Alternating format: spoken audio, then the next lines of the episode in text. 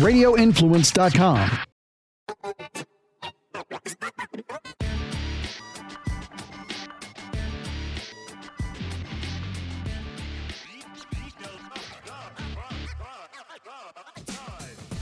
Welcome into another episode of the M M A Report Podcast. I am Jason Floyd. That is Daniel Galvan. It is Thursday night, June the sixteenth. Hopefully everyone's having a great start of their weekend. Of course, uh, this is what, you know, some of us in the, the bar industry call Friday Eve Day. I don't know if, I don't know if you're aware of that. Oh, I'm sure, man. I'm sure Friday Eve is going to be so successful for the bar industry tonight with Game six of the N B A Finals. I bet it's a great night out for those those working the bar, and it's going to be a nice little weekend. I'm sure the bar's going to be packed with people uh, flocking to watch P F L four, Jason. Bro, that, dude, that, I no? uh, I went out last Saturday night, and uh, so it was Game six of the Lightning and Rangers game. And the bar I go to, I mean, my buddy texts me. He's like, hey, let's meet there seven thirty, so thirty minutes before the game. And, like, I knew the U F C fights, the pay-per-view was not going to be there. So I was like, we're going to have to go somewhere else. And uh, it was literally wall-to-wall people. Like, it, it is, it's that part of, of in Tampa sports where everyone's like, I don't even care for our Lightning family. This is this is it. Thanks. Everyone's going out. And uh, we'll talk about uh, my experience going to another bar to watch uh, the U F C pay-per-view, because uh, it's another indication of how how different it is watching in a sports bar as opposed to watching at home and, and following on social media. But a uh, ton of things going on in the world of M M A, Daniel. And, uh, you know, we'll kind of start with some fight bookings, some of the biggest uh, fight bookings we've seen over the past couple of days. And we got to start with Aljamain Sterling, the U F C bantamweight champion, as it was revealed this week that he's going to defend his title against T J Dillashaw at U F C two seventy-nine on September tenth. Then right before the show, I go on the M M A Reddit, which is kind of my go-to place to find news uh, these days. And there's a video from uh, his podcast where Aljamain Sterling's like, hold on. Yeah, I am preparing to fight T J Dillashaw. He used a bunch of other names for T J Dillashaw as well. He goes, but we haven't signed a contract yet. Basically, he, he short story, he's looking for a pay bump. Yeah. It's always funny how these stories, these fight announcements come out before the fighter has signed on the dotted line. And, you know, it, I feel like I would be one who would have some pushback if I hadn't signed a fight agreement as a champion and it already gets announced. I'm like, hold on, I want to put some more zeros on my on my payday. Unfortunately for Aljo, he's not maybe the type of draw that I think can really play too much of hardball with the U F C, right? Especially when, you know, they could just do Dillashaw versus someone to crown an interim champion. This is a promotion that loves bringing out the interim championships from the closet. So I would be surprised if this one doesn't get done, because I don't know how much room Aljo has to work with. It's odd that the fight was already announced, but it's it's a fight that I'm excited for, and I, I see you laughing because it's odd, but obviously it's not surprising. Classic U F C move. Like, they do this all the goddamn time. Like, I remember, I don't know, it was within like last year. I there was a fight that got leaked out there, and uh, I was speaking with somebody in the know on, and they're like, bro, we haven't even gotten a call from the U F C on this fight. Yeah. Yeah. I, that's uh, it's par for the course of the way the U F C does business with their fighters. But I mean, hey, it looks like the bantamweight division is starting to shake out. You know, Aljo Dillashaw is a great fight, and obviously there's another fight there that makes a lot of sense for maybe crowning the new number one contender. Bro, that Aldo Merab fight that you were talking about going to be on the August twentieth pay-per-view. Man, bang of a fight. For Jose Aldo, I'm kind of like, man, I I just don't know stylistically it's, that's a great matchup for him. Yeah, there's no one in that division that wants to fight Merab, or at least no. They shouldn't if they care about winning fights.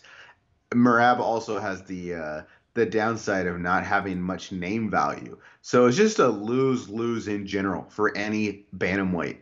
It's surprising to see Aldo uh, maybe accepting this fight, because you would think out of anyone in this weight class, he probably has the most leverage to have a safe trajectory back to a championship opportunity.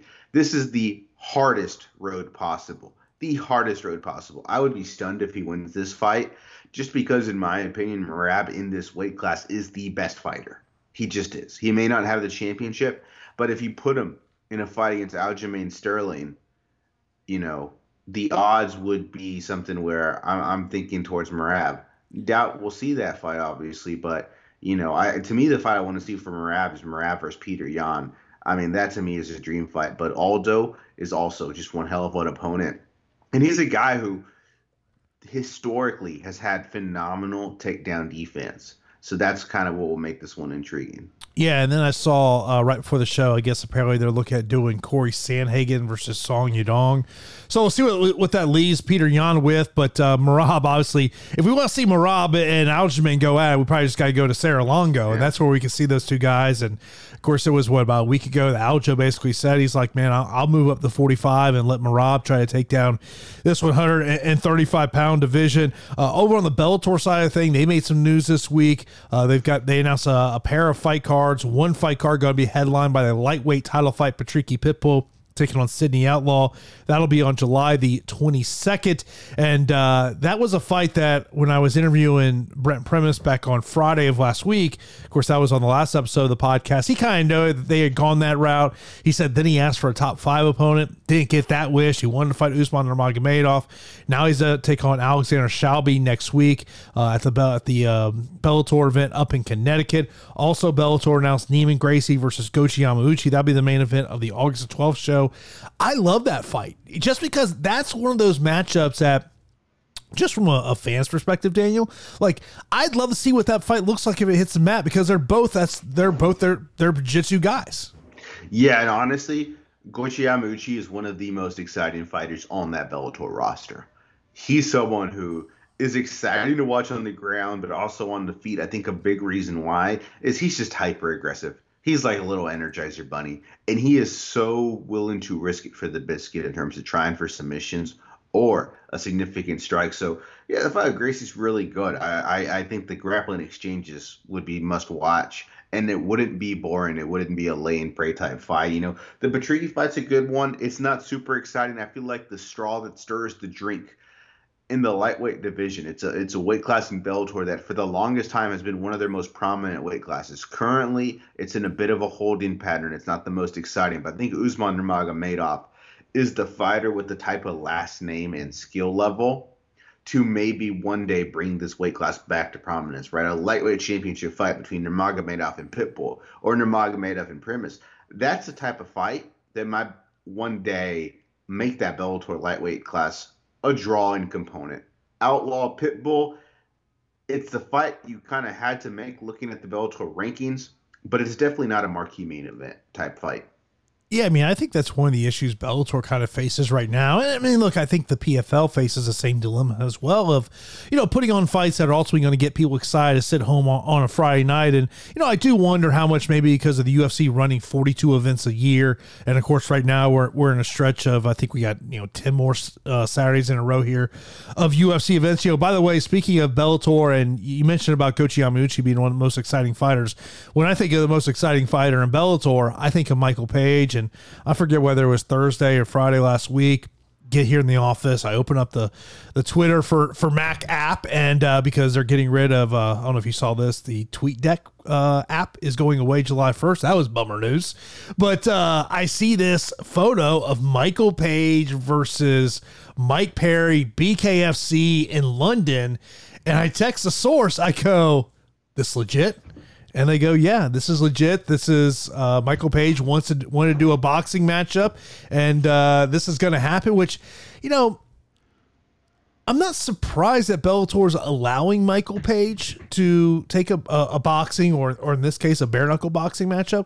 To me, I think what the odd part of this is is I would look at B K F C as a competitor to Bellator in the terms of talent acquisition, and, and that to me was which was. I guess probably the most interesting aspect of this story. Yeah. This is a fight that honestly, if Bellator had put on as a mixed martial arts fight, I would two thumbs up, be excited for Mike Perry, Michael Page M M A fight. It probably wouldn't look that much different than the bare knuckle fight, to be honest. There might even be more, more strikes because of the gloves, but this is the type of fight that kind of, it would get me to watch a B K F C card. Like, I would seek out watching this fight, especially because it's happening in England. well done to B K F C. Mm-hmm. And and the point you make is interesting. I, I'm not sure if Bellator is looking into signing Greg Hardy, but any time a fighter is released by the U F C, you are right to mention that they're either going to go to Bellator, P F L, and more and more often B K F C. And it makes sense from the fighter standpoint in that the paydays are just really good in B K F C. And that's the type of fighter B K F C is trying to attract. It, it's an astute point. It's not something I think of. But without a doubt, anytime you see a shocking name released from the U F C, one of the primary free agent destinations is bare knuckle fighting, not another mixed martial arts organization. I remember when Paige Van Zandt, her time in the U F C was over, I had heard from pretty good sources that Bellator made a significant offer. And then I was told B K F C blew that offer out of the water. And my whole thing with B K F C is I wonder how, how they are making money as an organization. I mean, they're doing a ton of events. I don't know. People may not realize this. It seems like they're doing an event like every two or three weeks where Bellator's just not doing events. I mean, and it's kind of like I look at Bellator and I just – I kind of, in a way, feel like people just, in a way, have forgotten about Bellator. I mean, they're back next week. You got Gegard Mousasi and Johnny Eblen, but it, it's just like I, I feel like Pete, they're, Bellator's just not in the news cycle. Yeah, I think as a product, they have not returned to form since the pandemic started. Out of all the mixed martial arts major promotions, they've done the worst job of regaining their momentum that they had before everything was shut down. And it's just... uh You know, you look at the tournament they put together, and then there's some bad luck there with some guys pulling out before it even gets underway. But one can hope, if you're Bellator, to can do a more consistent output of events because, you know, doing one event every month, if those events aren't stacked, you could go two to three months without a casual M M A fan or half a year without a casual M M A fan being aware of any fights happening inside your cage because at the end of the day, I mean, the U F C is a talking point every single week. If you're Bellator, you got to force your way in there and do something that gets some of the oxygen. And there's a limited amount of oxygen and attention. And it's not just the U F C that's taking it. It's P F L. It's B K F C. It's these celebrity fights. It is a tough landscape to be a fight promoter. Like, I don't know if Bellator thinks this way, but if I was Scott Coker, I'd want Danny Sabatella to win that bantamweight tournament. When you listen to his interviews with you, press conferences, without a doubt, outside the cage, he is just a joy to watch. Mm-hmm. He's an entertainer with a capital E. And I think you're right. I think that's someone who you would love to do business with at a high level because he's someone you can put in front of a microphone and because of his words gets new fans. So I do agree with you. I don't know what his chances are, but his chances are pretty high of making it to the next round. Like, look, if I was in Scott Coker's position, like I could kind of see like his mind might be thinking, man, what if James Gallagher can put on a winning streak? Danny Sabatello just rolls through this tournament. Sabatello, Gallagher, and Ireland. Like, I feel like from a gate perspective, now look, I don't think Gallagher can get to that point. I'd just be fully transparent with that, even though he is training at Glory M M A under James Krause, see how he goes there. But like, I just feel like Danny Sabatello is just, he knows how to sell a fight. And like, he's not trying to be a fan favorite. Like he he'll make that well known. He's like, he's not trying to be Mister Fan Favorite, but he's going to say a lot of stuff. That's it. it he's the Bellator's version of Colby Covington. Mm-hmm. He just doesn't yeah. say things as controversial as Colby Covington. Yeah, yeah, he's uh, he's someone who, even outside of this tournament, once it's over, he's a big-time asset to Bellator. He can make fights that on paper maybe aren't interesting a part of the conversation. He's willing to do lots of media, right? It, it, it's a big deal for him to get that spot with Ariel Helwani on the M M A Hour. You don't see a lot of Bellator fighters get those spots. I, I'm wondering... Did Bellator set that up or did his manager, Jason House, set that up? Probably the latter, I would think. I mean, my I my, like, guess, yeah. my guess is that Ed Cap, uh, who who does all the P R for uh, Iridium Sports Management, he's who I deal with uh, to get fighters on the show. I would imagine that he's probably pitched Danny to Ariel, and I'm sure Ariel, you know, has seen how Danny Sabatello, you know, does interviews, and he's probably like, yeah, I want that guy on my show. Yeah, and it, it's a great spot. A lot of people watch it, and it's uh, a limited amount of spots to get in, right? You're only talking about nine to ten different fighters interviewed each week, and it's the hottest ticket in terms of if you're a fighter trying to get your name out there or promote your fight. And Sabatello cashed it. Why? Because he's one hell of an interview. Mm-hmm. You know it's going to be gold when you have him on your show. And for Bellator, there is a short list of fighters that fit that quota. Sabatello is one of them, and there aren't many more after. Like, look, if I if I was Bellator P R, I mean, yeah, I'm trying to get Gegard on that show next week, but I'm also try, probably trying to get Johnny Eblen on there, because what if Johnny Eblen goes out and shocks the world? Yeah, Johnny Eblen, if he does that, it, it would be a boon for, for Bellator. Just because for Musasi, he's one of the best pound-for-pound fighters on the planet, without a doubt. Mm-hmm. He won't be fighting five years from now, right? When you see the, the amount of fighters retiring, I mean, Gegard's been fighting for like two decades at this point. He's not someone who will be with you five years from now. It's just as simple as that. Eblen, he might. He might be with the U F C five years from now, but without a doubt, amongst that Bellator roster, if you're buying stock on fighters, Johnny Eblen's going to be high on that draft board. Oh, no question. And especially when you're talking about a division that I think when we look overall in the M M A landscape, it's a, a a division that needs replenishing. You know, uh, speaking of the middleweight division, uh, should we know that Alex Bahaya's manager came out and said they've been told that the, the winner of Alex's fight with Sean Strickland is going to be next uh, for the winner of Izzy and Jared Cannonier, which is anyone shocked by this? Because right when they said Alex Bahia is fighting Sean Strickland, I go, well, he is on the fast track. They are trying to fast track this hell, this Alex Izzy rematch in M M A, of course, assaulting kickboxing. Like right when they made the Strickland fight, you, you knew this was happening. Yeah, dude, can you imagine the shit show if Strickland wins? He's going to say so much stupid things when he's under the microscope of a championship fight, pre-fight media deal. I mean, I would put even odds on that fight not happening because Sean Strickland gets himself canceled. I saw that he was tra- he's been training at American Top Team down in Coconut Creek, so I guess he he has said some things about Kayla Harrison, uh, I guess, in the past. So uh, I guess he had to offer up an apology um, at A T T. But uh, yeah, I mean, could you imagine how heavily they might have to edit the U F C Countdown show when they go to Sean Strickland's uh, apartment? I can't even imagine that they would show a single foot of Sean Strickland's apartment.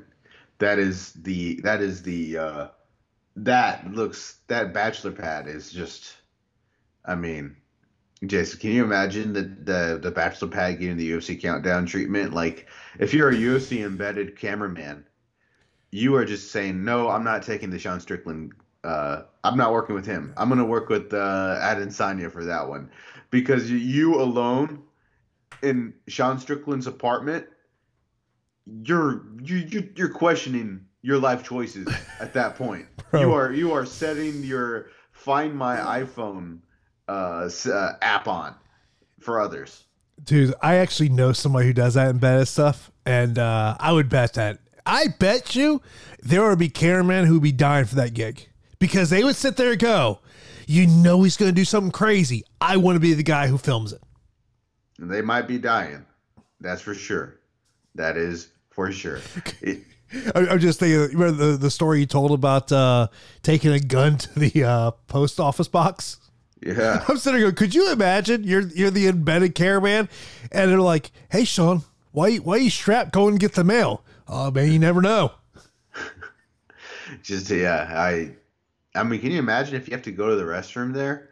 You know, it's just not a pleasant place to go to the restroom. You don't have all the toiletries uh, set for you in, in in the right way. You just go find a bush out in the front yard. It's probably better. It's probably better with Sean Strickland working security. Uh, by the way, uh, two other news items to mention before we get into some takeaways from U F C two seventy-five. Uh, Askar Mazurov has apparently been released by the U F C. I guess we really shouldn't be shocked by that one. Uh, and Zabit Magomed Sharipov informs the U F C he's retiring from active competition. He wrote this big post on Instagram, which uh, I guess kind of paraphrased. It just sounds like, uh, you know, the body's just not uh, performing the way he wants to. And uh, I keep, if... ultimately retirement does stick, and you know I never believe that R word M M A. He's going to be one of those guys you just look at and you kind of go, what could have been. Yeah, he's definitely going to be on the short list of fighters that, like, fighters that retired, but they probably could have won a championship. He had that talent level. You know, the biggest question mark, maybe he just retired because he didn't want to go to round four and five.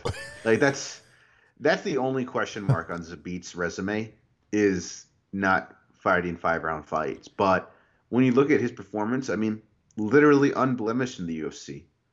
Great fight against Cater early on. And he didn't fight a long list of high, high-level top five fighters. There's only a couple of those guys on his resume, maybe just one, maybe just Cater. But the upside was there. The idea that Zabit could possibly uh, fight for a championship, win a championship, he had that upside. He's someone who I don't think will come back, but we shall see. I mean, we have plenty of fighters that are retiring each and every week. But this is the thing where it feels like he's kind of been retired for years now, mm-hmm. and now it's just official. Like, he's found a new career that he's going after. Yeah, I remember when uh, Cater stepped up to take that fight, and uh, Team Cater, they wanted five rounds, and Zabit's team said no. They only wanted three rounds. We saw how that fight went. If that fight would have hit rounds four and five, that was Calvin Cater's fight to lose. Of course, we'll talk about Calvin Cater a little bit later on the show. We talk about U F C also, but of course, uh, last weekend was U F C two seventy-five, and uh, man, boy, that, that fight card absolutely delivered.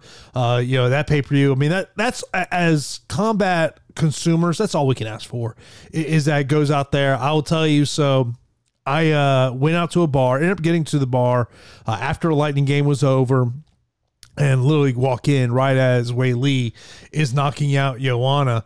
And uh you know, it's it's one of those things where I- I've talked about this before, where you go out to a sports bar and how it can be a very different experience watching it from a sports bar as opposed to watching it from, you know, your your living room, where, you know, maybe you're following M M A Twitter.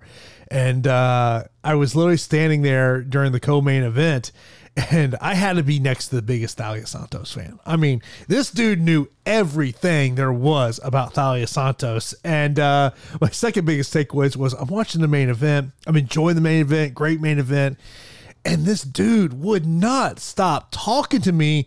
And it was very clear that he thought the guy that Glover and Yuri were fighting for the interim title because John Jones was still the champion. That's such a weird guy, that he was such a, like, such a big fan of Thalia Santos, but was unaware of the light heavyweight championship. No, no, no. Two, two different dudes. Oh, oh, I thought it was the same guy. I'm like, how is this guy a major Santos fan, but doesn't know that the uh, light heavyweight championship has changed hands a couple of times since it was around the waist of Jones? Yeah, I think a lot of people, more people than we would care to admit, are in that boat. They might still think Chuck Liddell is fighting. Right, they they might still wonder, like, when's Brock coming back? Like, the it's that type of group. The, when's the next Ronda Rousey fight? Well, she's only going to come back for Gina Carano, but it's a good experience. Now, what was it like when Joanna got knocked out in that bar? Well, I literally walked in right as as it happened, so I, I didn't see the the live reaction to it happen. Like, I mean, it's like it's one of these things. Like, there's no question the oh my god moment of U F C two seventy-five. Is Yuri submitting Glover, and why Glover did what he did in the final minute of that fight is going to be something that I think we're all going to be puzzled about. You know, it's like, bro, if you just throw punches, the referee's going to come in and stop the fight. And uh, one of my gambling friends, uh, I, I had mentioned that at D K Sportsbook, the Yuri wins via submission was sixteen to one. Apparently over FanDuel Sportsbook, it was thirty to one, which, I mean, man, if you, if you hit that prop, man, kudos to you. Uh, I mean, look, if a headbutt doesn't happen in the co-main event, we probably have a new U F C women's flyweight champion. Like, I mean, so I was thinking about this of like, kind of like what's next. Like, if you told me the U F C booked immediate rematches, the main event and co-main event, I wouldn't have a problem.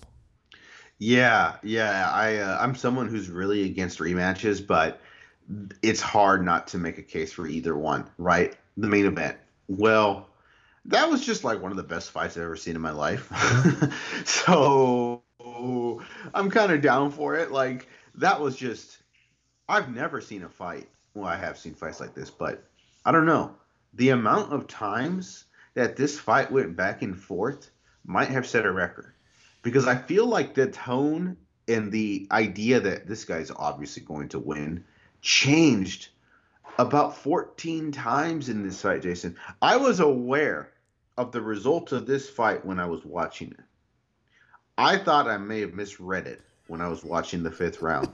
When I saw that Glover Teixeira, one of the best grapplers in the U F C, was in full mount in round five with time ticking away, I'm like, how in God's name does Yuri win this fight?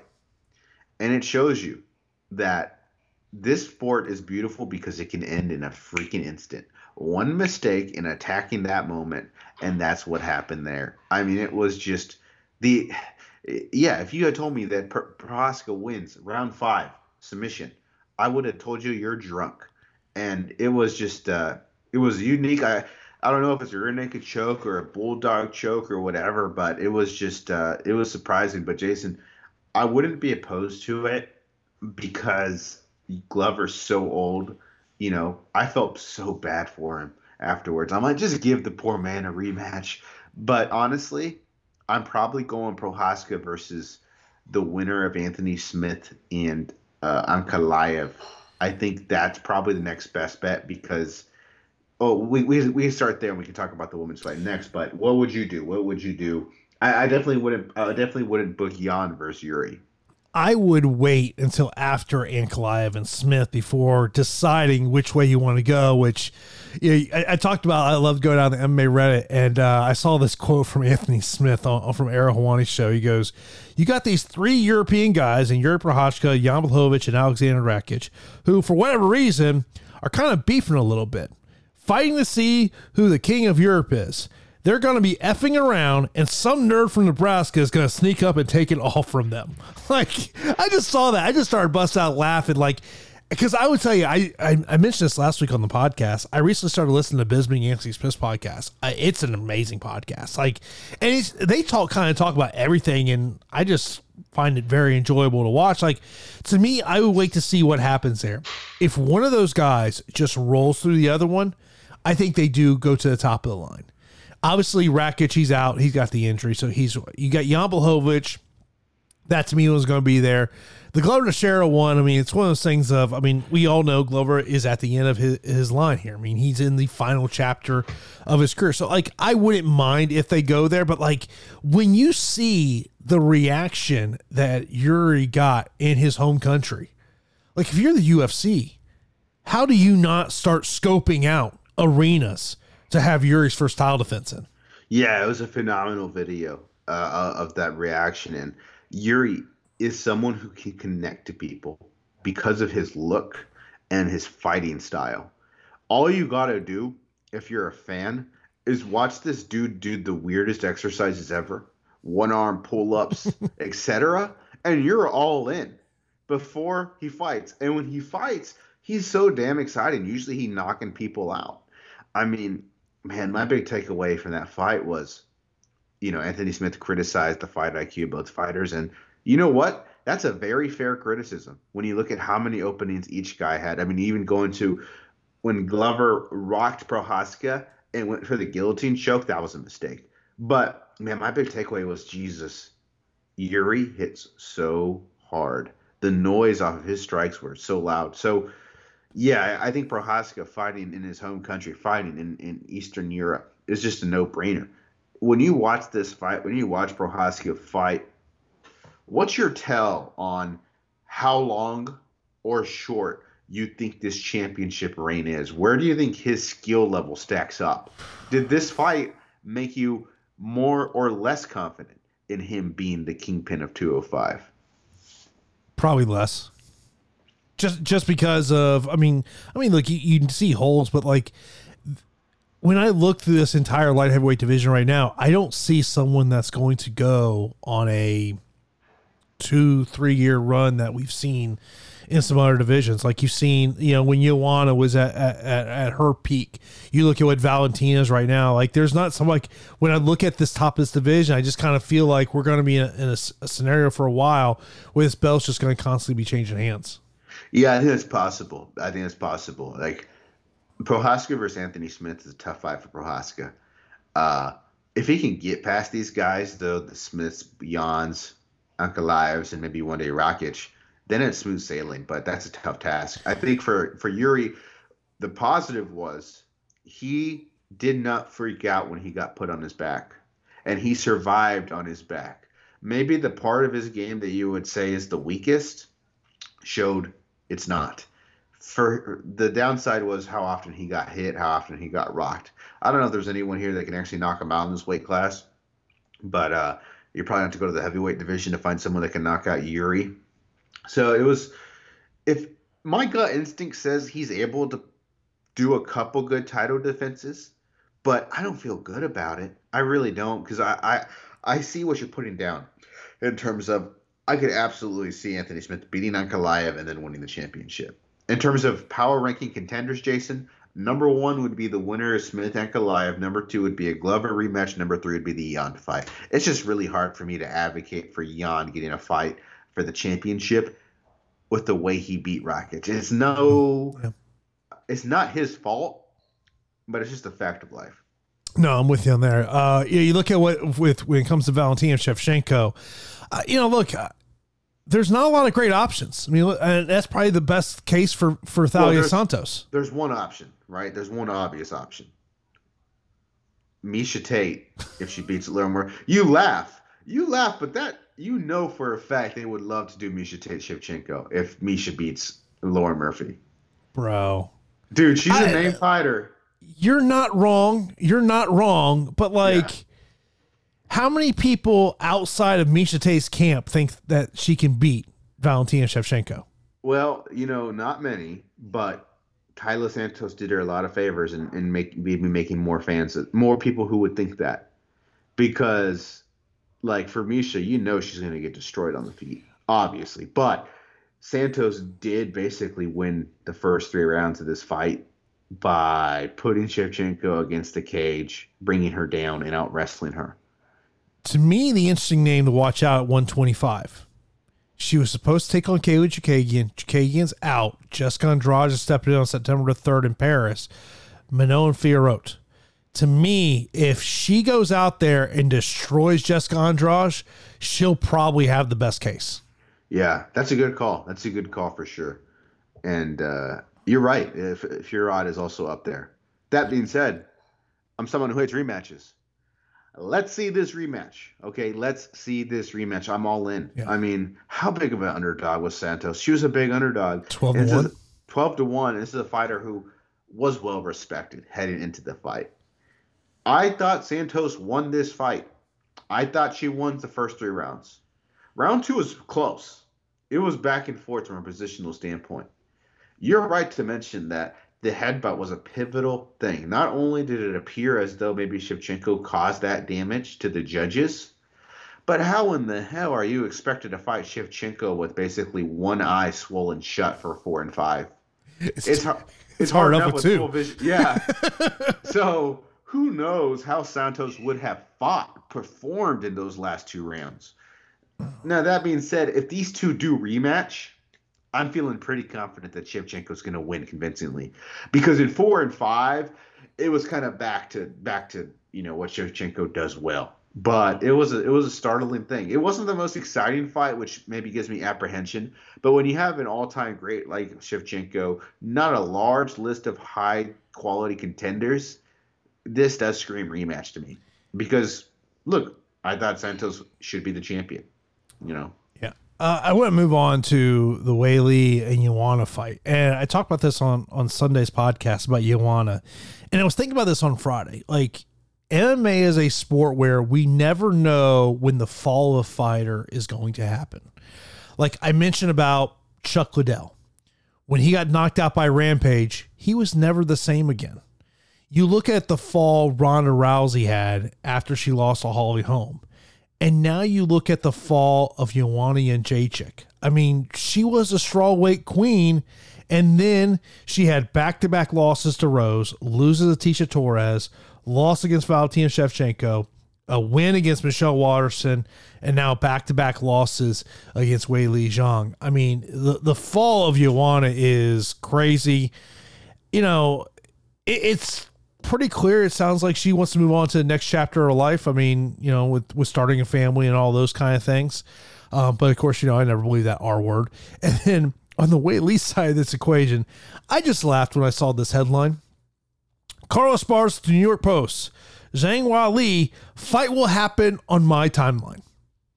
Carla, do you not know who you fight for? Yeah. She's not someone who has much leverage, especially after the last fight. Right. It's uh I mean, they'll they'll just do roses and you know who you know what fight the U F C probably wants to book is freaking strawweight championship fight Zhang versus Marina Rodriguez. Like yeah. That to me is going to be a fight that's probably going to happen, and it's going to be glorious. I mean, Marina was out there. She was out there at the location. Um, so, yeah, I, I look. Watching this fight, how can you not think Zhang's going to get that championship back? I mean, she was awesome. The thing is, Joanna looked good in the cage. It's just Zhang was on another level and really strong, really strong fighter, great hand speed. Um, highlight reel knockout. One of the biggest takeaways was, was the, the way that Joanna fell down, took the old Ric Flair bump that he used to take back in the day. But yeah, it's hard not to get excited about Zhang fighting again. She's just uh, she's amazing. And I will say, in terms of retirement, Jason, I do believe Joanna will come back. She might come back sooner for her next fight than she did after this most recent gap in fights between Weili fights. So I think Joanna is someone who will probably come back. I was just looking at future betting odds. Weili versus Carla Esparza. I thought the number would be higher than what it's uh, listed here on Best Fight Odds. They have it listed as Weili minus two sixty, Carla plus two twenty. I would have thought at least a three to one betting favorite for Weili. Yeah, yeah. I think maybe a part of it is maybe Carla just won't do anything, and uh, it'll be another boring fight. That that's a possibility. But, yeah, I think uh, Zhang deserves to be a heavy favorite. And, again, watching this fight, it's easy to to feel like she's the best strawweight on the planet. Yeah, I mean, it just, it just man, just a brutal knockout. And yeah. uh, I saw someone put up a meme of Joanna out with her thumb up, and they go, look, she was okay. The ref screwed her. Oh, my God. Dude, dude, this card was freaking dope. Yeah. Like, dude, there were so many. That damn... Uh, for prelim fight, um, Silvana Juarez, her power is insane for strawweight. The way she knocked out Liang Na, Silvana Juarez, that's a that's a person that I, I that's the person you should get behind, because that power was holy crap. I'm still thinking about it today. Yeah, I mean, she had dropped her, her first two U F C fights, both in the first round. Um, she's she's she's a fighter that's got to keep the fight on the feet. Um, fight goes to the ground, she's in trouble there. I mean, you got to talk about Jake Matthews. I mean, man, what, what going out there? That was an incredible performance that he had. Jack Della Maddalena, to me, is still, that is a guy, as you talk about two, three years from now, of what he potentially could be uh, for the U F C, real, really sticks out to me there. Um, you know, in terms of, but man, just, just top to bottom, a fight card absolutely delivered. Yeah, I think Jake Matthews is a good guy to bring up. He fought against Andre Filo like a future contender. That was like, Jake Matthews has been a part of the U F C for a very long time, since an old version of The Ultimate Fighter. Very young when he started. He He's the finished product now. Obviously ever improving, but he has the strength, the power. His stand-up was so effing good against the guy in Andre Filo, who's a good stand-up fighter. And he just was just on another level. So out of everyone, Jake Matthews to me looks the most ready for the next jump up in the top of the welterweights. Maddalena, yeah, he nearly got finished by Ameev with that choke, but was able to slip out and, and then just go to work. And, and you're right to point out that that twenty-five-year-old has a lot of potential. Um, Kulabao and Songwoo Choi was a great fight, worth watching. And then the other name that – oh, two things. One, Brendan Allen had a bad fight against Jacob Malkoon. Not a very good performance for someone with a lot of potential. He obviously needs to work on his wrestling defense. Two, this kid, Maheshate, I don't know if he's a kid. I don't know how old he is. I just I call him a kid. I, I want to say he's twenty-two. Dude, holy crap.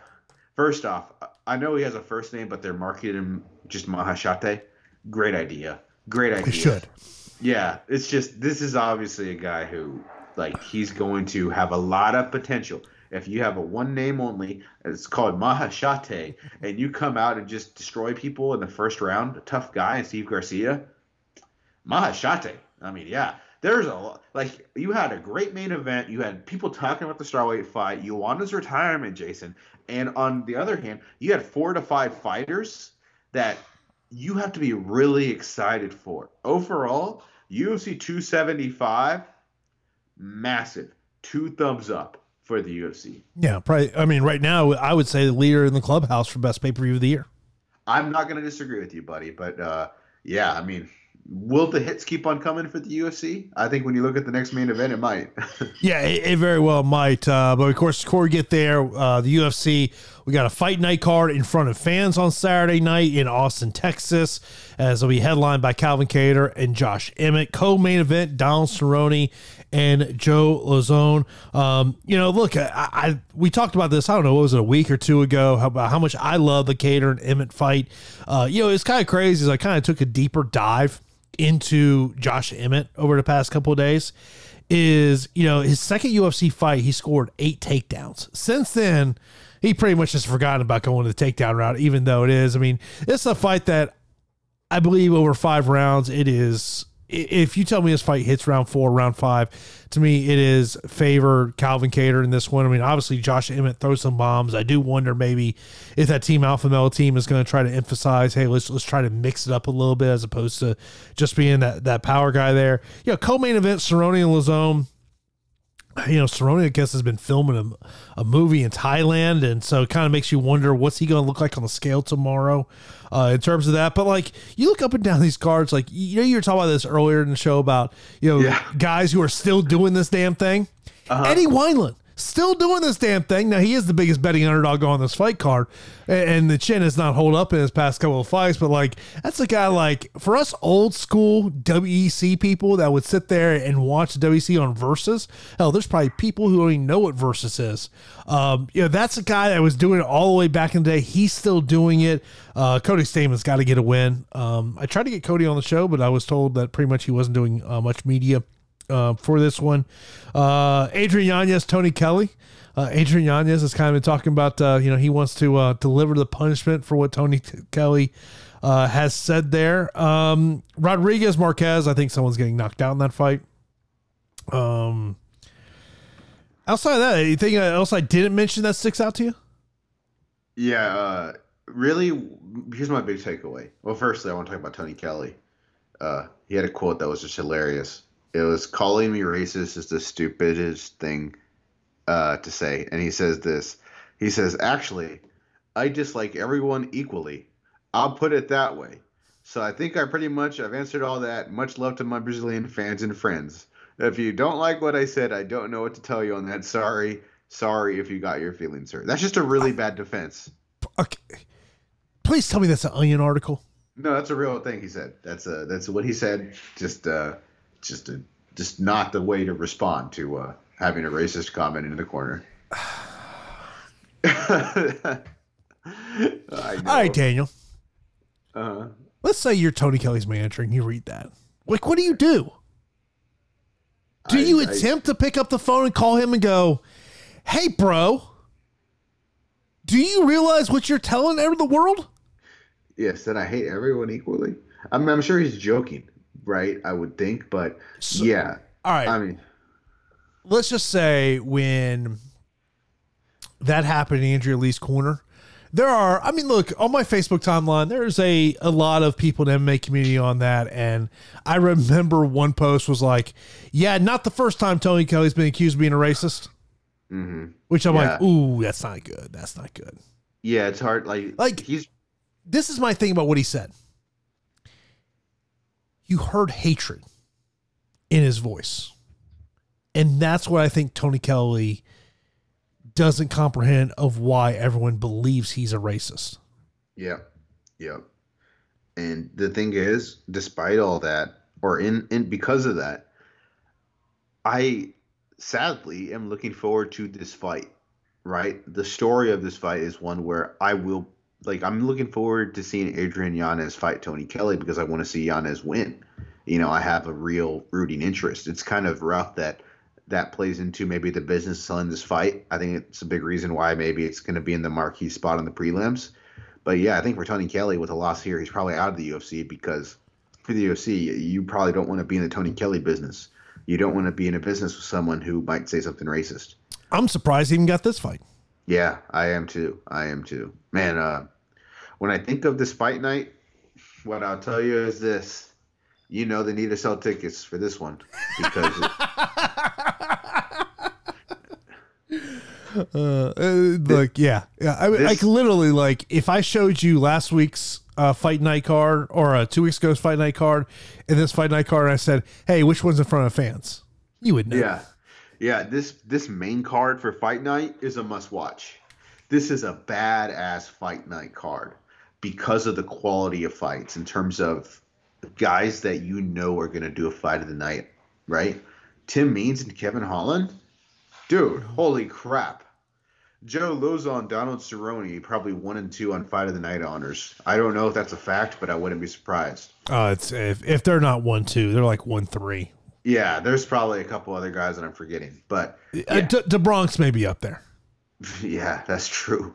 Um, Cater Emmett, phenomenal main event. Marquez Rodriguez, good fight. Joaquin Buckley is always all excitement going up against Albert Duraev. The one fight I don't have much on is Demir Ismagulov versus Guram Kutateladze. I don't know much about either guy. It's a good fight. It's a good fight. Two young so, guys. Um, yeah. Like, I'll tell you, the, the Buckley and Duraev fight, Buckley's just going to be able to stop. Ta- if, if Buckley can stop the takedowns, uh, he has a chance to win that fight, but uh, who goes out there? But, okay, total fight night bonuses. But that's it. That's different, though. But, yeah, go ahead. All right, fight night bonuses. Yeah. Cerrone and DeBronx are tied for first with eighteen. And then Lazone and Nate Diaz are tied for third place with fifteen. Wow. Well, I think Cerrone's going to get nineteen, but I think over time, Oliveira will obviously do it. That's cool. That's cool. Uh, Dude, like Jim Miller's at thirteen. If you tell me Jim Miller ends his career with like eighteen, I wouldn't be shocked. That would be, I don't know, man. Because the thing is, when you, I, I would be a little stunned because he got a lot of those early on. Like Jim Miller, man, when he first got in the U F C, it, it was like fight of the night every single time he was fighting, bro. Yeah. Who, who who do you got in the in the top two fights between Cerrone, Lozon, Emmett, and Cater? Uh, I like Calvin Cater. Um, I just think that his his striking is just on another level. Um, and, and I, I it concerns about a five round gas tank with Josh Emmett. Um, and then I like Joe Lozon. Um, in, in the co-main event. Um, I like Joe to win the first round. Yeah, we got the exact same picks. I, I I'm yeah, and, and Lozon, another one who's been around for a long time too. I mean. Literally going back to when he upset Jens Pulver at that one U F C card before being on that, for my money, my favorite Ultimate Fighter season, Ultimate Fighter season five, when he was on that season when Pulver was a coach going up against uh, B J Penn. But yeah, it's, it's crazy to think like Eddie Wineland been fighting since two thousand three, you know, it's nearly twenty years fighting professionally. Yeah, I mean, and, and we've seen that chin as a hold up. By the way, on Calvin Cater, so he's ranked as a number four challenger. Mm-hmm. Is this as high as he's going to get? Three is Yair, two is Ortega, one is uh, Holloway, and then obviously the champion Volkanovski. I could see Cater continuing to move up the rankings. I really could because, dude, he's the type of guy where you could match him up against, you know, uh, put him in some rematches against maybe uh, like Holloway down the line, and maybe he wins that fight. Obviously. He he he he lost that fight when they fought not that long ago, but Cater to me, even though I want to say he's like thirty-four. Correct, uh, yes. He still, to me, appears to be fighting in his prime, so he could still continue to make that adjustment to improve and improve and improve, and his stand-up is at a level to where you put him in a stand-up fight against Yair or Brian Ortega, he might get his hand raised. So for Cater, I don't think he's a lock to maybe win a championship, but I wouldn't count him out. He has that high talent level. But yeah, I mean, Josh Emmett, just a historically underrated guy in this weight class, just doesn't really get his flowers or his roses, but for a long period of time, he's been an elite fighter. Yeah, uh, that Ortega-Rodriguez fight, uh, coming on A B C. Uh, love that decision by the U F C, and uh, man, that's that's got banger what, written what, all what over. What else it. Is on that card? Let me see. That is the Long Island show. I know Billy Q's on that co- card. I, I got it. I got it. Okay. So they have Ortega Rodriguez, Amanda Lemos versus Michelle Watterson, Salikov versus Li Jinglang, uh, Ricky Simon versus Jack Shore. This is not the card I would have gone with if I'm the U F C on A B C, to be honest with you. I think, but you uh, got the, you have the right main event though. You do. You have the right main event. I'm more talking like some of the guys on the main card. You know, these are all really good fighters. Like Shane Burgos, Charles Jourdain, that's a great fight. But if I was the U F C, I probably would have put on some guys that you know will probably get like a first round finish and would kind of get that hype, maybe like a Yuri Procházka type fighter back when he first debuted a couple fights ago. But yeah, overall it's pretty good. I guess they were supposed to have a flyweight championship fight on here, or Askarov versus Alex Perez on here. But yeah, I mean, it's a hell of a main event though. Uh, I mean, I'm I'm just looking on the E S P N. The Burgos Jourdain, like, that's just got someone's getting knocked the F out in that fight. Yeah, that to me is the number two fight on this card. Um, Algeo, Billy Q, that's a good one. Um, yeah, but that's on prelims. That's surprising that's on the prelims. Mm-hmm. That's surprising to me. Uh, yeah. But but that main event, man, that, that is uh, that's spot on. But uh, you know, uh, you know, Saturdays. The U F C main card will be, it'll be on the iPad. Got to have game two of the Stanley Cup Finals on the, on, on the big screen. Yeah, dude, whenever your team is competing for a championship, I don't have much experience, but that's got to be the priority. And for me, look, I'm going to be watching this one. I'm going to be watching P F L in the airport. I'm going to Oklahoma for a little work convention all week. So Sunday at like six a.m., I got to be in the airport. So I'm going to be watching a lot of uh, mixed martial arts and in the airport. You going to WinStar? I would no. yeah, yeah, Windstar, man, yeah, that would be that would suck. That would not be something I would look forward to. Uh, I've been there before, uh, you know, but uh, yeah, I'm not interested in getting early onset lung cancer. But uh, you know, I'm going to Norman, I'm going to oh, Norman, okay. Oklahoma. Yeah, well, the convention is going to mostly be on the uh, University of Oklahoma campuses, so. I think I'll have some downtime, at least in the airport. So for sure, be watching, be watching the fights. But yeah, I'm excited, man. It's a, it's a like a convention for photographers, videographers, and we're talking like a badass convention, like the best videographers in the world, right? You turn on a, a national channel, C N N, et cetera. These are the type of people that are coming in and educating us. So I'm pretty hyped, bro. I'm pretty hyped, but I'm also hyped because it'll give me a lot of downtime to watch these fights. Yeah, I mean, uh, I mean, I'm looking forward to main event, and uh, of course, uh, we got P F L on Friday. Uh, this will be the lightweights and light heavyweights, and the weigh-ins took place earlier today.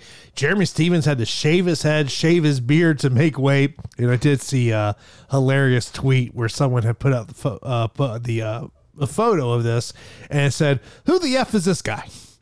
And yeah. For longtime M M A fans, you know why that's funny.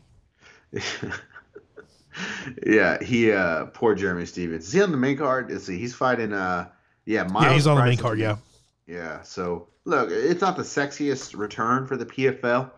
Again, I'll be watching. I think the fight I'm looking forward to the most would probably be the main event: Collard and Alexander Martinez. Martian Held and Natan Schultz is a good fight, and then the fighter I'm looking forward to watching the most. He's the only light heavyweight on the main card: Antonio Carlos Junior He's just always must watch, and you know he's probably going to win a fight in about a round. So if you tell me a guy's a guarantee to be a finisher, I'm all in. And so uh, I'm interested in that. But I think when you look at the uh, lineup for the you know these next three P F L events, this one probably isn't as exciting as maybe P F L six. I think P F L six is probably the one with the Kayla Harrison, Julia Budd fight that, you know, it was going to get people to watch. What does make these next three shows extremely intriguing, no matter whether you, you they're sexy match on paper or not, it's because of the fact of you got a win or go home scenario for all of these fights. Like you look at the light heavyweight, you know, tournament where the top four advance on to the playoffs. The top four have five points or more. Of course, six points you get for a first round finish, five points for a second round finish, four points for a third round finish, and three points for a decision win.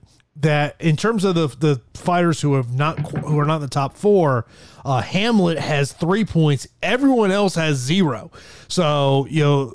All these guys know that the fact of you can go out there and, and potentially, uh, you know, fight your way right into a tournament. Then when you look at the lightweight field, this one's kind of interesting. So Anthony Pettis is not on this card. He has six points, But then you have uh, Manfio's got four points, Collar three points, Alexander Martinez three points. That makes that matchup, that's probably a situation where the winner of that fight is advancing on to the playoffs and the loser's going home.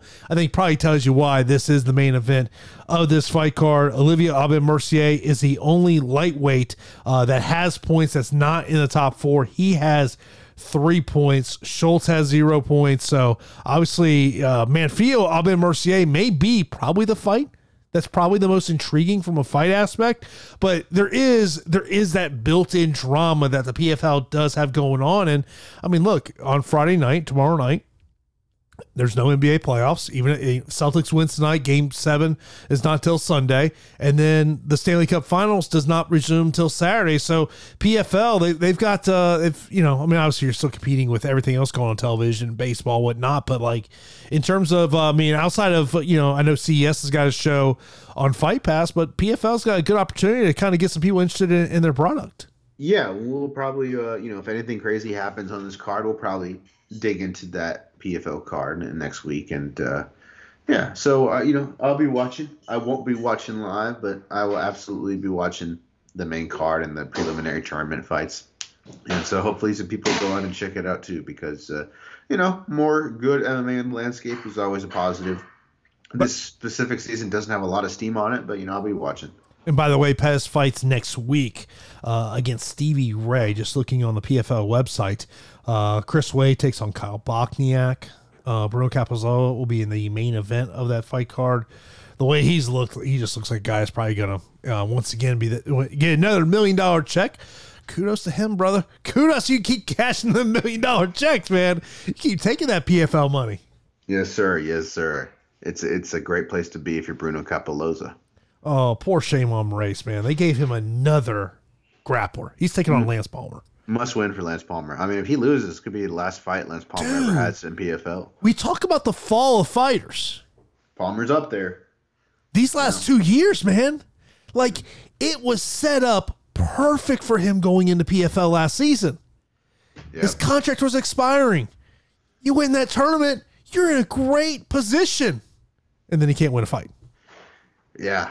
You're right. It's a must win with every letter capitalized in must win for Lance Palmer. Brent Laughlin, uh, Boston Salmon. That should be a fun fight. I don't, I don't see either one of those guys going for a takedown on that one. Mm-hmm. Yeah, that's going to be a good one. Uh, surprising to see Laughlin not on the main card, but, you know. What? Why? They didn't want to put him up against a grappler? Yeah. Yeah, that's a bad idea. You don't want to give him Lance Palmer? No, that, that fight's not happening.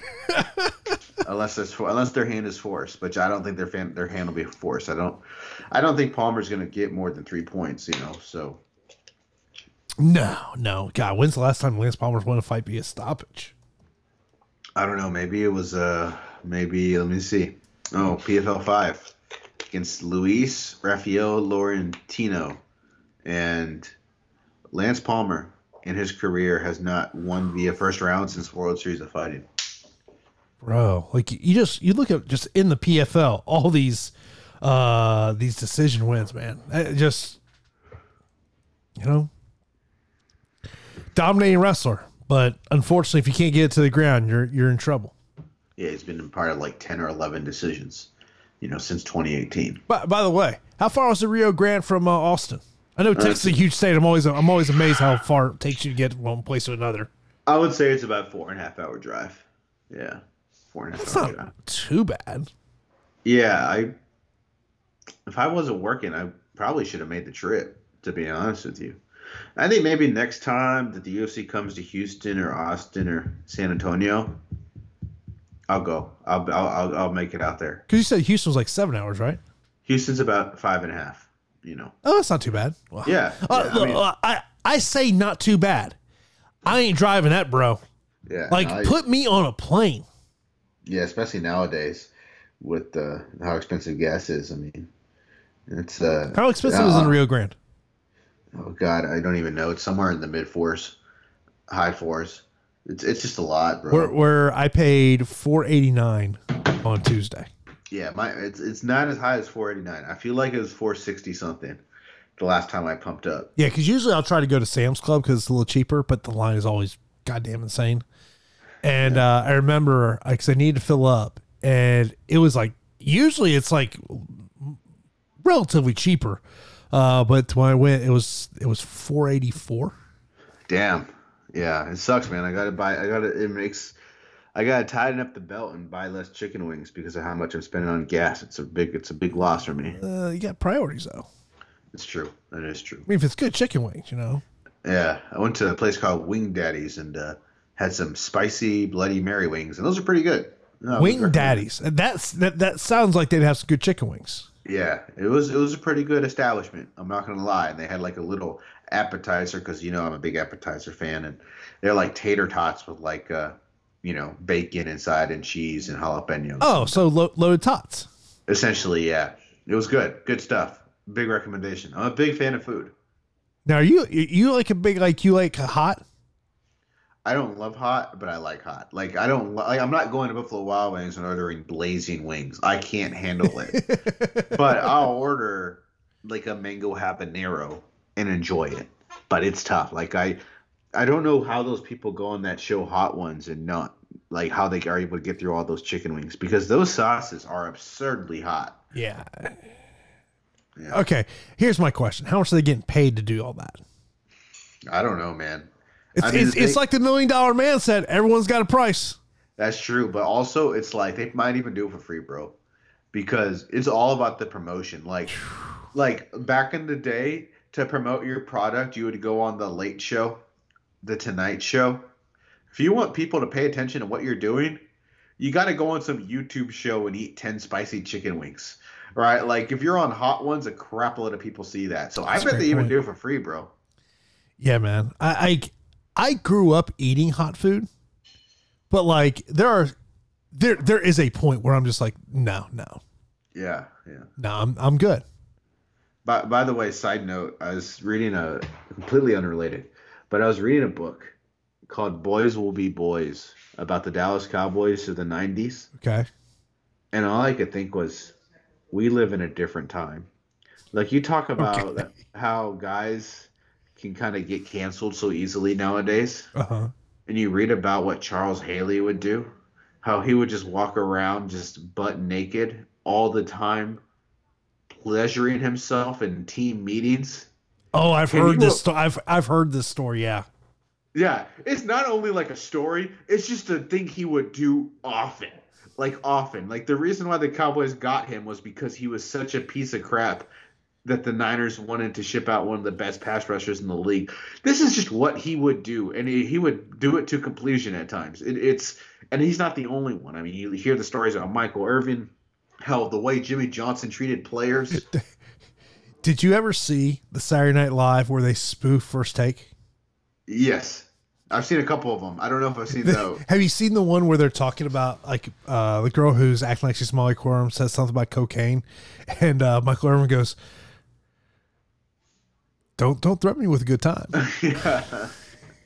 I, I, I, I will say this, like I I have a TikTok account, mm-hmm. which is primarily just me just going through it. Uh, Kendrick Perkins, uh, they spoofed him on Saturday Night Live, and he's just like, you know you made it when they spoof you on Saturday Night Live. Yeah. If if they spoof us on Saturday Night Live, Jason, I think we uh, we made it. So that's uh, yeah. Who, who's because they've spoofed Connor, right? I think they did. Oh, I'm sure they have. Oh, I'm sure they yeah. have. Yeah. I wonder who's going to be the first. I wonder if we'll ever have someone in the M M A world host Saturday Night Live. I don't even know who would be the most likely person to do it. I mean, I don't know if it counts, but probably like Ronda Rousey would be the answer. Uh, if she Con- if she wins her next fight, Juliana Pena? Possibly. Possibly, yeah. I mean, she, yeah. She could. She has a chance. I mean, maybe, honestly, like Izzy Adesanya. He's. Yeah. I know. I know. Paulo Costa has done some acting on his YouTube channel, but I don't know if he has the name value. Uh, I think they would stay away from Paulo Costa. You know, I think so. He, he might try to throw some elbows, allegedly. Yeah. Allegedly. Yeah. Who knows? Maybe A J McKee one day. Maybe one day A J McKee can do it. You know, we've seen uh, seen his father be a part of music videos. Uh, but yeah. yeah, that that would be a. Uh, That would be a sign of the times that a guy has made it. By the way, speaking of music videos, Yeah. How do we announce a Jake Paul fight on a date, but no opponent announced? I don't know, my man. It's got it's got to be Tommy Fury, right? Yeah, I think so. I think so. At least they're going to announce a Tommy Fury until he pulls out and they have to change the fight. And then what former U F C fighter is going to step in? God, Tyron Woodley for the third time? No, no, no one wants Dude, to see that. I saw him and uh, Matt Hughes last night, or yeah, at A E W. They had a little appearance. They uh, really, yeah, Matt Hughes. Honestly, he looked really bad um, getting in the ring. It was like a little thing with Dan Lambert, where Dan Lambert had Woodley and Matt Hughes like sick him. But right before he was about to do it against the good guy, they ended up siding with the good guy and they helped the good guy. They didn't do too much, but Tyron Woodley did do the thing where he jumped into the ring really impressively. But yeah, Matt Hughes and, and uh, Woodley, they were out there. But yeah, Matt, unfortunately, I don't know if he was starstruck or obviously we all know about the accident. Yeah. Um, but he wasn't moving too well in this instance. But it was nice to see him because, you know, he was, uh, you know, he's a legend in the sport. I mean, he, uh, He's he's one of those guys that, like, you kind of forget because the sport moves so fast. But there was a point in time when if you're doing a list of maybe the top ten fighters of all time and you're making that list in the year two thousand nine, he might work his way into the bottom ten. I mean, he was a damn good welterweight. But when you think about iconic moments in the U F C octagon. Yeah. Him picking up Frank Trigg and taking him to the other side of the cage has to be in the top ten. Has to be. Yeah, yeah, poor, poor Frank Trigg. Guy refereeing now, and he probably looks up for a U F C pay-per-view. He goes, oh, they're going to play that time Matt Hughes just picked me up like, you know, nothing and, and just took me across the cage. Yeah, one of the all-time great fights, bro. Yeah, I feel like now that the sport has gone on for a while, there's a lot of things that have gone maybe forgotten that, like, new fans should be aware of that happened, you know? Like uh, something else coming to your mind? Just no, just literally anything. Like think back to the Pride days. Think back to all the great things yeah. that have happened in the first one hundred U F Cs, bro. Right. I, like the W E Cs. I mean, I was thinking about like, I bet a lot of people don't realize how damn good Mike Brown was, right? Oh, totally, yeah. When when he knocked out Uriah Faber, and I think he defended the title maybe once or twice. You know, like there, there's a lot of things that just people forget. To me, uh, uh, maybe this is just iconic because of where I was and the reaction. It's Rampage knocking out Chuck Liddell. I was watching it at a bar and I'm telling you, I mean, this is, I mean, prime Chuck Liddell. I mean, Chuck Liddell was Conor McGregor. I mean, and yeah.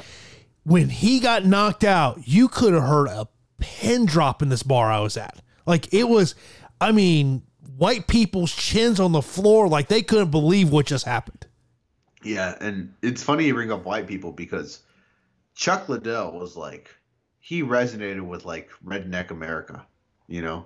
Like redneck America loved the Iceman. Oh, they yeah. did. And not only redneck America, all of America did. But in particular, with Chuck Liddell, if you were maybe from the South, even though Chuck I don't think is from the South, you just look at the Iceman, and that's a damn hero. The way he oh, would yeah. come in with his mohawk. Oh, well, just look at like, it now. Every time they show him on, on a on a U F C show, and, and the ovation that he gets. Yeah, you know, yeah. People like we joke around about Tito Ortiz, but I mean, there was a point in time when the three faces of the U F C were Ortiz, Couture, and and Liddell. Yeah, I mean, like I'm thinking like just other iconic moments that like oh. stick out in my like old school moments. You know, like. I think Dan Henderson knocking out Bisping is up there. Yeah, and it's kind of crazy to call that old school, but it's true. And, you know, when you think of Bisping, you know, it's funny. One of my favorite fighters when I first started watching the sport is not a name that is ever really mentioned nowadays. And it's kind of crazy what he was able to accomplish given his disability. But Matt Hamill was someone I really gravitated towards. I watched The Ultimate Fighter Season three. And I just love this dude. And I'm like, damn, he got robbed and he fought Bisping. That's messed up.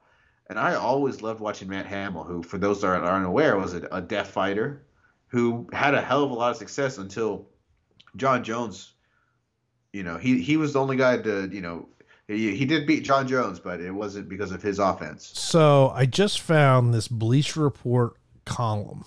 So this is from two thousand eleven. So this going back a long time, the fifty most memorable moments in U F C history. Uh-huh. Number one t- makes total sense in the world. Forrest Bonner, tough one finale. Yeah, yeah, yeah, yeah, yeah. Uh, number two, Randy Couture comes out of retirement to face Tim Sylvia. Yeah, that's a good one. That's a good uh, one. Three, Matt Hughes beats Frank Trigg for the second time. Uh, four, Randy Couture becomes the first man to win U F C titles in two divisions. Uh, five, Matt Serra knocks out G S P to win the welterweight title. Uh, B J Penn, number six, defeats Matt Hughes to win the welterweight title. Like, I think that's another one. Like, because of how it ended for B J Penn, there's probably a a good portion of today's M M A fan base that doesn't realize how much of a badass B J Penn was back in the day. Yeah, there was a day when you talk about like kings of the U F C, it was Anderson, G S P, B J, and there was a thought that no one could touch these three. You know, like there are names that people will forget, right? Like Miguel Torres was the top of the bantamweight division. Just a name people will forget. Uh, and, and that's just the way it goes. You know, you think back to some of the W E C guys that fought in other weight classes, right? Like when's the last time you thought about Brock Larson? Yeah. You know, when's the last time you thought about uh, Steve Cantwell and, uh, you know, Now, Brian Stan had a really good W E C career, and yeah, there's just so many different memories, man. Here's a great iconic moment. U F C one seventeen, Anderson Silva come from behind victory against Chael Sonnen. Yeah, I remember watching that fight live. Just a hell of a fight. I remember watching that with my friends, right? I remember watching that fight. I remember watching some of the Brock fights. I mean, practically every Brock Lesnar fight was an iconic moment. Really. I mean, they were all absolutely spectacular. Oh. I mean, Gonzaga and Krokop, another iconic moment. Because I was thinking iconic moments, Anderson Silva front face, uh, front kicking Vitor Belfort in the face. By the way, I was told apparently Vitor Belfort's son is like a top quarterback prospect in a twenty twenty-five class. Really? Yeah. What's his? I'm gonna look this up. I hope he goes to Texas A and M. I guess apparently he's visiting Florida this weekend. Ah, uh, damn. That's that's wild. But I mean, hey, Davi Belfort, interesting. Okay, well, well, I'll listen to my last iconic moment in U F C history. Uh-huh. Tito Ortiz gets his first win in five years when he submitted Ryan Bader. Yeah, that knee to the body to, to start things up, and uh, yeah, I mean that's a good one. Let me see when I when I think of iconic moments. Let me give you one last one to think of. Uh, I mean, look for me. I don't know, maybe. Maybe, uh, maybe, uh, you know, one of my favorite moments of all time is Forrest Griffin winning the light heavyweight championship. I mean, that yeah. was my favorite fighter without a doubt. To see him win in an upset was just amazing. When Tito beat Shevchenko at the Bellator pay-per-view and he did the Gravedigger, bro, the reaction from the crowd. I, I, I remember I was sitting next to uh, Matt Erickson, and I just looked at Matt and go, he still got, the, he still has the star power. Yes, sir, he does. Yes, sir, he does. I, I the one thing I always remember about that week was he Shevchenko walked by Tito when Tito was doing his media scrum, and I was just like, "Holy crap!" They're like two weight classes apart. Different, yeah, yeah. Tito's a big dude. Yeah, Tito's yeah, Tito's big, and Shevchenko was not big at all. Yeah, yeah. Damn. Could, probably should have been fighting at one seventy. Yeah, not fighting. Yeah. I don't know if he cut weight to get to eighty-five. I'm sure he probably didn't. You yeah. know? And yeah, Tito's a true light heavyweight. Yeah, that was, oh man, that, you think about how long ago that was? That was twenty fourteen. Yeah, it's crazy. I remember everyone thought that fight was fake. The the memory came off my Facebook memories because I did a piece for the Bellator pay-per-view on Volkov and Blagoy. And I was like, holy crap, it was that long ago. It, They literally asked me like questions for like ten minutes for a ninety yeah. second spot. That's awesome. That is awesome. It is crazy how fast time flies, my man. Oh, I know. It is. Yeah, it's crazy. You know, yes, like sir. like someone was saying something to me today, like, oh, you know, twenty twelve. I'm like, oh yeah, that's the last time I was actually in quote unquote terrestrial radio. Yeah, yeah. long time, long damn time ago. A decade ago. Doesn't seem like it. No, it does not seem at all. But that is going to wrap it up for this edition of the M M A Report Podcast. Of course, appreciate everyone taking time out of your day to download and listen to this episode of the podcast. I'll have an interview edition on Sunday. As I sit here right now, I have no clue who's going to be on that show. I gotta book. I gotta try to book that tonight. So uh, wish me luck in booking that one, but uh, that'll be up uh, on Sunday. And of course, uh, myself and Daniel, we should have a show for you next Wednesday. It always it always depends on what me and Daniel's schedule looks like. So uh, appreciate everyone taking time out of your day. And that's gonna do it for this edition of the M M A Report podcast. You can check it out on your favorite podcasting platform, radio influence dot com, and the M M A Report YouTube channel.